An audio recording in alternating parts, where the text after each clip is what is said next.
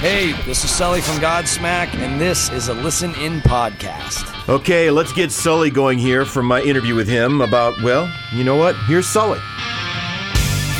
Uh, well, Shine Down, I think, came from decades of, you know, childhood trauma and just past relationships and not always having it so easy growing up. Eventually it flipped and uh, I started to see a light at the end of the tunnel, you know, and I started to feel a little bit better about knowing that. And maybe part of this came from my daughter being born and her breathing new life into me and So tired sleeping through the day. Bloodshot eyes and the sweat from my body. showing me, you know, it, it, t- it took away my selfishness and a lot of that stuff.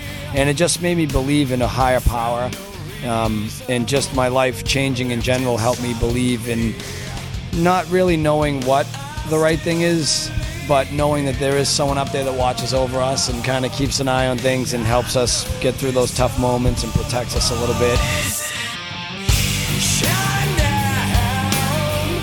Don't take it away from me. Sully Erna, Godsmack, giving us insight, interview, and inspiration about where the song Shine Down came from. Well, it came from their CD 4 on Universal.